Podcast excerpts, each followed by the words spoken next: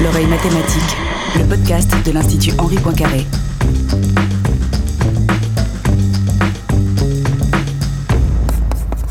Bonjour à toutes, bonjour à tous, bienvenue à l'oreille mathématique.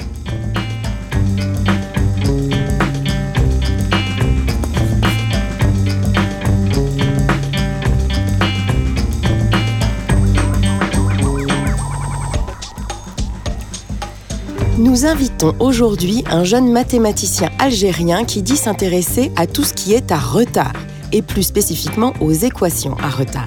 Mais il s'intéresse aussi à la modélisation de certains phénomènes épidémiologiques. Bonjour Abdennasser Chekroun. Bonjour Hélène. Tout d'abord, je vous remercie. Je remercie Adrien et toute l'équipe pour cette invitation. Abdennasser Chekroun, nous vous parlons aujourd'hui à distance car vous êtes en Algérie, plus précisément à Tlemcen, où vous êtes maître de conférence à l'université Aboubekr Belkaïd. Tlemcen, c'est aussi la ville où vous avez grandi et étudié avant d'obtenir une bourse doctorale qui vous a permis de rejoindre l'université de Lyon un et son laboratoire d'analyse non linéaire et mathématiques appliquées, L A N L M A, exactement l'acronyme. En parallèle à vos activités d'enseignement, vos travaux de recherche portent aujourd'hui sur la modélisation cellulaire et sur la modélisation de certains phénomènes épidémiologiques. Nous en reparlerons tout à l'heure dans le cadre de la chronique Médiation scientifique d'Adrien Rossi. Mais d'abord, Abdennasser Chekroun, nous aussi, hein, je tiens à vous dire qu'on est très très heureux de vous recevoir dans le podcast avec Adrien Rossi. Comme vous m'avez dit en préparant cette émission, vous m'avez dit « Ma spécialité, c'est tout ce qui est à retard ». Alors, vraiment, j'aimerais qu'on commence cette émission en vous demandant de nous expliquer de quoi relève cette notion de retard en mathématiques. Alors, euh, comme vous l'avez dit, je m'intéresse profondément aux équations différentielles à retard et aussi aux équations de réaction diffusion à retard, qui sont déjà un grand champ de mathématiques avec des théories derrière. Et si je précise plus, euh, une grande partie de mes travaux est consacrée aux équations fonctionnelles couplées, qui sont aussi des équations en retard. Alors bien sûr, le fait de considérer et d'étudier ce genre d'équations, euh, que j'ai débuté depuis euh, les travaux de ma thèse, c'est parce qu'il y a une idée derrière euh, de modélisation euh, qu'on peut appliquer, que ce soit en épidémiologie, que ce soit en dynamique cellulaire. Et, et récemment, on a aussi des idées de ramener ces idées de modélisation à travers ce type d'équations euh, pour des modèles en écologie. Qu'est-ce qui vous a porté à choisir ce domaine-là spécifiquement euh, en mathématiques ? Est-ce que c'est un professeur qui vous a tout à coup orienté vers, vers ces questions-là ou... Oui, exactement. Euh, alors j'ai fait, euh, j'ai fait un parcours mathématique à l'université de Tlemcen et j'étais impliqué dans un master en système dynamique et application à la dynamique de population. Donc déjà là, je, je commence à toucher des mathématiques qui visent aussi les mathématiques appliquées. Et après l'obtention d'une bourse, euh, bon, je ne sais pas si je dis d'excellence, de notre ministère, après des concours, donc j'ai pu avoir une bourse doctorale pour une formation doctorale en France. Et là, je peux dire que le choix du directeur de thèse euh, qui était à Lyon, Mustapha Adimi, donc, euh, qui est un retardiste, donc m'a permis de encore aller dans ce sens-là. Est-ce que vous êtes vous-même issu d'une famille de mathématiciens ? Pas de mathématiciens, non. Je, non, pas dans mon entourage. Mais par contre, beaucoup de membres de ma famille sont dans l'éducation nationale. Ce sont des enseignants. Euh, peut-être ça a un, un petit peu influencé mon choix d'aller aussi dans la direction des enseignements, de, aussi peut-être euh, aussi dans la recherche. Mais pourquoi les mathématiques ? Le choix des mathématiques, euh, peut-être principalement, je dis, euh, parce que déjà je me sentais à l'aise avec, euh, je ne sais pas si je dis de bons résultats dans mon parcours euh, depuis mon jeune âge, donc je me sentais à l'aise, euh, j'étais passionné aussi, et j'étais impliqué dans un baccalauréat en sciences exactes. Donc voilà, le, le parcours m'a, je sais pas, je dis pas forcé, mais c'était presque automatique et linéaire pour moi de choisir des, voilà, en année en année. Euh, des branches où il y a des maths, des sciences exactes. Et quand je suis arrivé euh, au baccalauréat, peut-être avec un coup de pouce et des conseils aussi de mon cher papa, donc euh, j'ai choisi mathématiques et informatique. Je sais pas, euh, on n'est pas des commerçants, on n'est pas de, de, de voilà, des, une famille issue de différentes disciplines, autre que, comme j'ai dit, on est presque, on vise presque l'enseignement. J'avais que des exemples devant moi de, de son nom. Peut-être mon papa était aussi dans, dans cet esprit. Et il m'a conseillé de choisir les mathématiques. Moi, je n'étais pas contre, j'étais à l'aise, j'aimais ce que je fais, j'étais bon. Euh, et voilà, j'étais aussi bon en informatique, j'avais un choix. Parce que lors de notre première année en baccalauréat, euh, en, en université, on, a un tronc, euh, on fait du tronc commun entre l'informatique et les mathématiques. Moi, je me suis lancé dans les deux. J'ai dit, n'importe quel des deux, ça, ça me fera l'affaire. Et après, c'était le conseil de mon papa, comme ça, qui...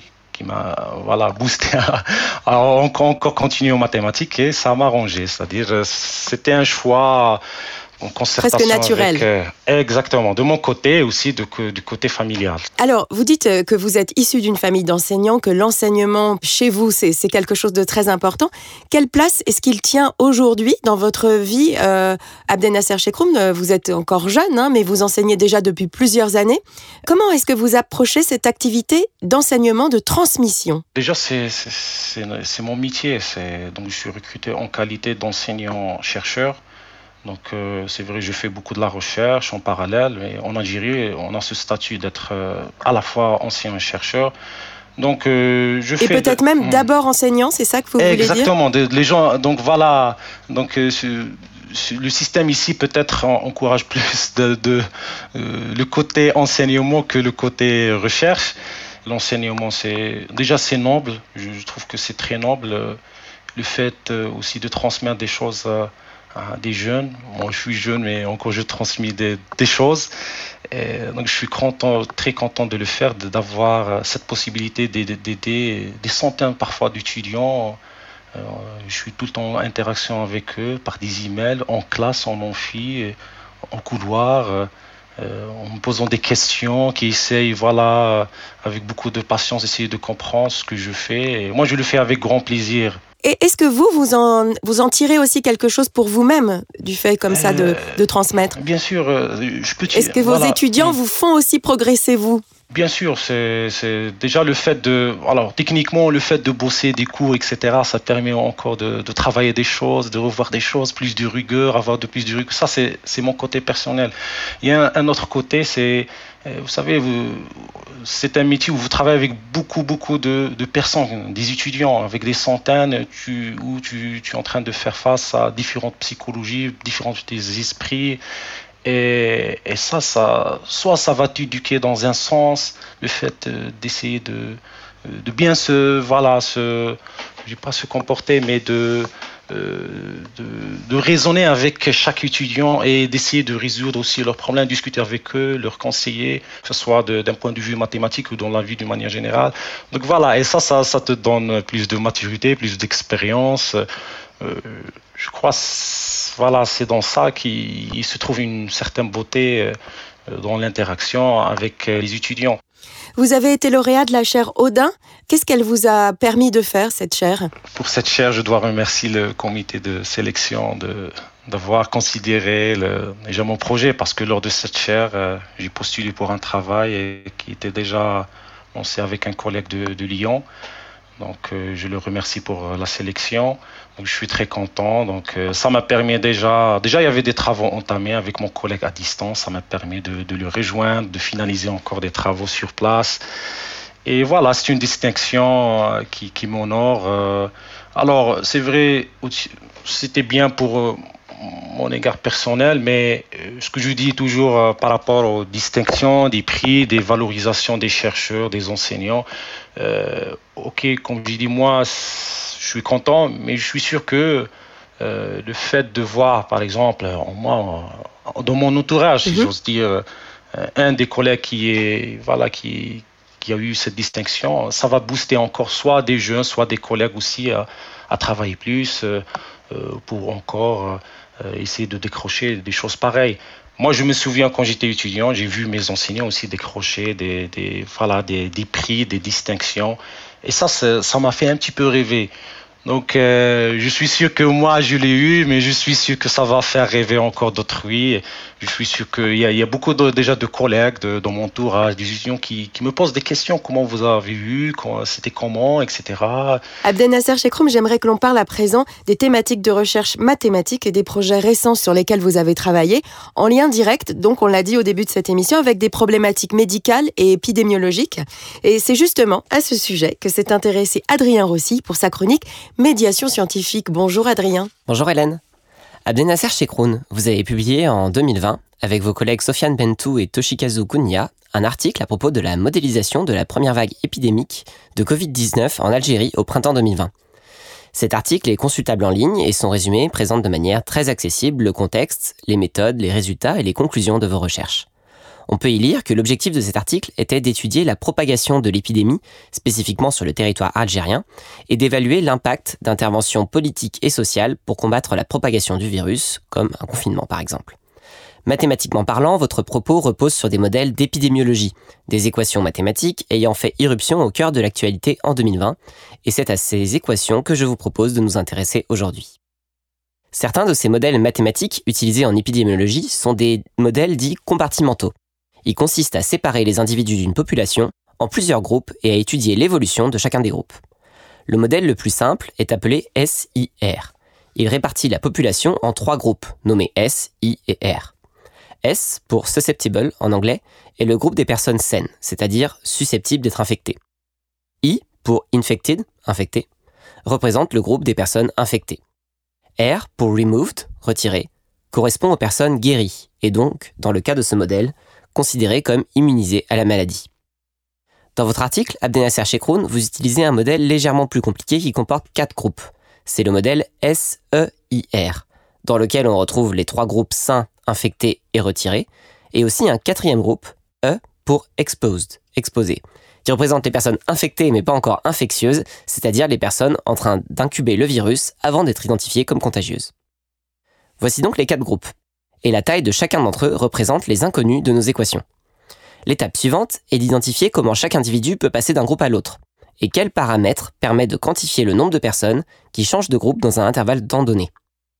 Chaque individu peut passer du groupe S au groupe E, c'est lorsqu'il est contaminé, puis du groupe E au groupe I, lorsqu'il commence à être malade, puis du groupe I au groupe R, lorsqu'il guérit. Ça, c'est au niveau de chaque individu. Au niveau collectif, le nombre d'individus qui passent du groupe S au groupe E dépend du taux de transmission du virus. Le nombre de ceux qui passent de E à I dépend de la durée d'incubation de la maladie, et le nombre d'individus qui passent de I à R dépend du taux de guérison. Taux de transmission, durée d'incubation et taux de guérison sont les trois paramètres des équations. L'étape d'après est d'écrire les équations qui relient les paramètres et les inconnus. On a quatre groupes, cela nous donne donc un système à quatre équations. Pour en donner une comme exemple, si je cherche l'évolution de S, le groupe des personnes saines, en fonction du temps, je peux dire que le nombre d'individus sains diminue suivant le taux de transmission et le nombre de contacts entre personnes saines et personnes infectées contagieuses, c'est-à-dire entre les groupes S et I.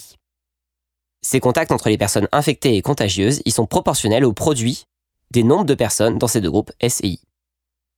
Une fois les quatre équations écrites, ce sont ensuite des simulations par ordinateur qui permettent de tracer des courbes montrant l'évolution de chacun des groupes. Ce sont ces graphes, ainsi que les courbes d'évolution réelles de la propagation du virus, que nous voyons toutes et tous régulièrement dans les médias, depuis le début de la pandémie il y a maintenant plus de deux ans. Bien sûr, les équations utilisées par les mathématiciennes, les mathématiciens et les épidémiologistes comptent beaucoup plus de paramètres. Quelques exemples, il faudrait ajouter l'évolution de la population globale suivant la natalité, et suivant surtout la mortalité, notamment celle causée par le virus. On peut aussi prendre en compte la possibilité d'être réinfecté par la maladie après un certain temps, c'est-à-dire le passage du groupe R, les retirés, vers le groupe S, les personnes susceptibles d'être infectées ou plutôt dans ce cas réinfectées. Enfin, on peut aussi ajouter une flèche qui va directement des personnes saines aux personnes retirées, sans passer par la case infectée. Ça, c'est tout simplement la vaccination. Abdennasser Chekroun, quand on lit le résumé de votre article, on sent que l'objectif est autant de montrer les mathématiques derrière l'épidémie que de convaincre aussi sur la nécessité d'interventions politiques pour agir sur la propagation du virus. Pensez-vous que les mathématiciennes et les mathématiciens sont suffisamment écoutés par les décideurs et les décideuses politiques ?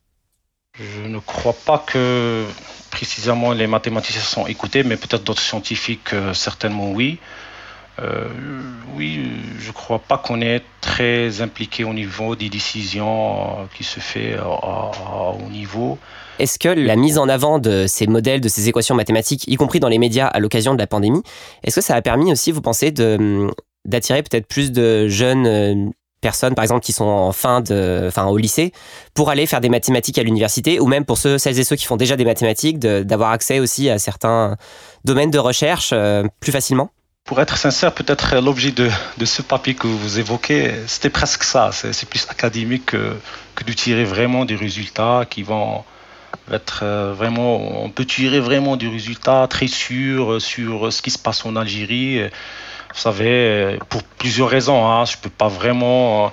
Euh, conclure vraiment de quoi que ce soit, parce que déjà il y a des données, euh, on n'est pas sûr du tout, très peu de données, vous savez, les données euh, dont on n'est pas sûr du tout, donc euh, et je ne peux pas dire que voilà ce qu'on a fait sur ce modèle et les données qu'on a pu tirer, euh, je ne dis pas que ce sont des données falsifiées, mais, mais c'est pas vraiment, ce qu'on, on croit que ce n'est pas vraiment les données réalistes vraiment de, de ce qui, ce qui se passe sur le territoire, d'autant plus il y a beaucoup de variabilité d'une ville à une autre, donc c'est très loin de dire voilà, que le modèle qu'on a développé sur ce papier, qui, il va vraiment répondre à, vraiment à, à quelque chose de sûr. Mais l'objectif c'était plus, quand vous évoquez, de, peut-être d'attirer vraiment, euh, déjà on commence à parler à nos étudiants, il y a des travaux, voilà, on a essayé de relier ce, ce qui a été communiqué en le traduisant au modèle mathématique, essayer de, au moins de, de faire un truc... Euh, Euh, on propose, même si j'ose dire théoriquement, d'un point de vue applicatif, des scénarios, des décisions, on va dire, et qu'est-ce qu'il peut reproduire un modèle mathématique, euh, la dynamique d'une épidémie, euh, qu'est-ce qui se passe est tiré. Et il y a derrière aussi tout un, un outillage mathématique utilisé, les estimations de paramètres. Et c'est dans ça, on, voilà, c'était ça presque l'objectif, c'est de, de, de montrer en moi que qu'on est là, qu'on, qu'on essaie de, de faire des choses, même avec des données, on n'est pas sûr que, euh, que ça reflète vraiment ce qui est mesuré, ce qui est... Parce que tout est mesuré vraiment, vraiment très, très partiellement, donc je peux, tu peux, tu peux, tu peux rien conclure, si j'ose dire.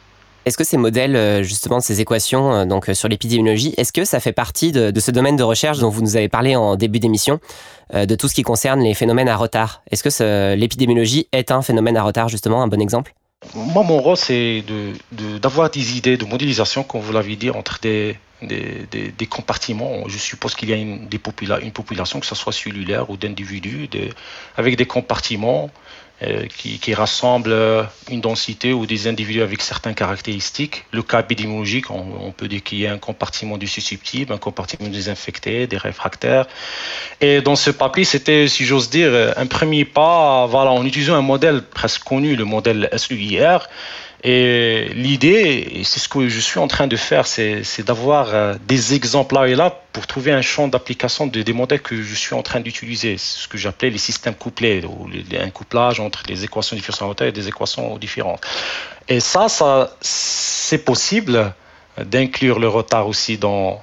Euh, dans un modèle pareil, par exemple S U I R, en considérant un autre compartiment euh, d'une durée limitée, c'est-à-dire une phase ou un compartiment avec une durée limitée qui peut être, par exemple, euh, dans le cas par exemple du Covid, ça peut être des individus qui sont isolés avec euh, un temps d'isolation qui est limité de, je sais pas, une semaine, deux semaines. Donc, en créant ce, ce compartiment, ça forcément, le fait de, de, de, de... Maintenant, l'idée derrière, c'est que le fait de prendre des compartiments en interaction avec un compartiment d'une durée limitée, ça, ça permet de créer vraiment le retard dans les équations. Et, et le retard, ça va être vraiment la durée de ce compartiment qui, qui est pris en considération. Et comme j'ai dit, cette idée peut être exploitée beaucoup dans, en épidémiologie. C'est ce qu'on est en train de faire. J'avais lancé dernièrement déjà une thèse sur des modèles de ce genre. Ça peut être aussi, c'est ce que j'ai fait en, dans ma thèse, exploité en dynamique cellulaire. Vous savez, euh, par exemple, je prends le cas de, de l'os, dans la moelle osseuse, à l'intérieur de la moelle osseuse, il y a des cellules qui sont actives, d'autres inactifs. Alors, la phase d'activité où les cellules sont actives, c'est une phase de prolifération où les cellules peuvent se diviser, donc ils sont, ils, où ils passent par différentes étapes euh, afin de, de ramener chaque cellule mère et se diviser en cellules mères. Alors le fait de dire donc les cellules passent en activité ou en prolifération, certainement il y a une durée limitée, on le suppose, donc ça permet aussi de créer des, du retard. Donc ça, par exemple, je l'ai entamé en dynamique cellulaire, mais on peut aussi ramener ces idées aussi, c'est ce que l'on est en train de, de, de penser, euh, en écologie. Euh, je prends un exemple simple, euh, un modèle proie-prédateur, on a des, des proies, des prédateurs. Euh, vous savez par exemple le lion, quand, quand, quand, il, va, quand il va avoir un, un proie, une proie, Euh, donc il va manger cette proie, mais après peut-être il va rester une semaine en inactivité ou plus si je si je me trompe pas. Euh, donc lui aussi il est il est actif et inactif, mais quand il passe à la chasse, donc certainement ça va durer je sais pas deux jours deux jours. Donc le fait de déjà avoir cette idée, donc je, je peux séparer donc les prédateurs entre deux phases. Il y a des prédateurs qui sont actifs et inactifs, avec une durée limitée, et ça, ça, si je traduis ça en équation, ça va permettre d'avoir des, des équations en retard. Bon, il y a d'autres aussi d'autres considérations qui permettent de, mais que je peux pas peut-être détailler ici, qui permet d'avoir des, ce que j'ai appelé au début les équations aux différences, ou qui ne contient aucune dérivée. Ça, mmh. peut-être je laisse les gens qui nous écoutent de constituer directement les travaux que je fais. On mettra bien sûr le lien vers votre page euh, internet où euh, on peut trouver beaucoup de publications hein, que vous avez faites ces dernières années. À partir de, de, de pas mal d'exemples, là, en écologie, en épidémiologie, donc on a créé un ensemble de problèmes mathématiques. Et après, tu peux faire énormément de mathématiques déjà. Après ces exemples-là, on, on, on essaie de, de passer à des généralisations mm-hmm. euh, des systèmes mathématiques généraux. Et on, on essaie de développer... Des, euh, alors, pour ce type d'équations, euh, presque on ne sait rien du côté théorique de ces équations. La théorie n'est pas complète, si j'ose dire. Elle n'y est pas. Et c'est ce qu'on est en train de faire. Donc, on a presque eu pas mal de problèmes. Euh, si j'ose dire, on va travailler dessus, peut-être, euh, comme il me dit, mon diac de thèse, euh, peut-être les dix ou vingt années qui vont venir, euh, et on va faire que ça. Et on a énormément de problèmes mathématiques, des challenges. À chaque fois, on essaie de régler des, des soucis là et là. On développe des techniques, des outils. Mais après, on essaie de chercher des, des, des exemples concrets, ou au moins laisser les gens aussi le faire. C'est, on est en train de présenter tout ça pour la communauté mathématique. Et, et voilà, déjà, les gens commencent à nous citer, de, de reprendre nos travaux aussi. Abdennasser Chekroun, vous m'aviez dit que, euh, à un moment, vous aviez hésité, par exemple, avec euh, l'idée de faire médecine, mais quand vous étiez plus jeune, vraiment, ça vous intéressait pas du tout. Et qu'en fait, ce sont finalement les mathématiques et les mathématiques théoriques qui vous ont Euh, ouvert l'esprit à d'autres disciplines et notamment à la médecine, que vous vous êtes mis à vous intéresser à la médecine grâce aux mathématiques. Est-ce que vous voulez bien nous expliquer comment ça s'est fait ? Exactement. Quand j'ai eu mon baccalauréat, bon, j'ai eu avec un moyen qui me permet de faire un peu, un peu ce que je veux, si j'ose dire. Les gens me disaient, euh, avec un tel moyen, c'est automatique de choisir la médecine, c'est quelque chose qui est bien valorisé chez nous. Euh, moi non, j'ai choisi mathématiques informatiques et après mathématiques. C'était un choix un peu bizarre pour les gens.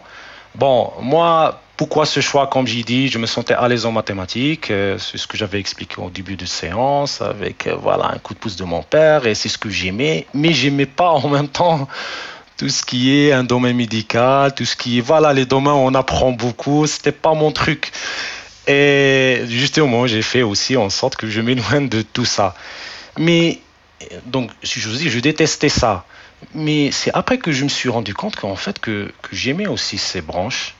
Euh, alors, comment, comment j'ai découvert ça? C'est justement à travers aussi les mathématiques. Je suis un mathématicien, mais tout le temps, je...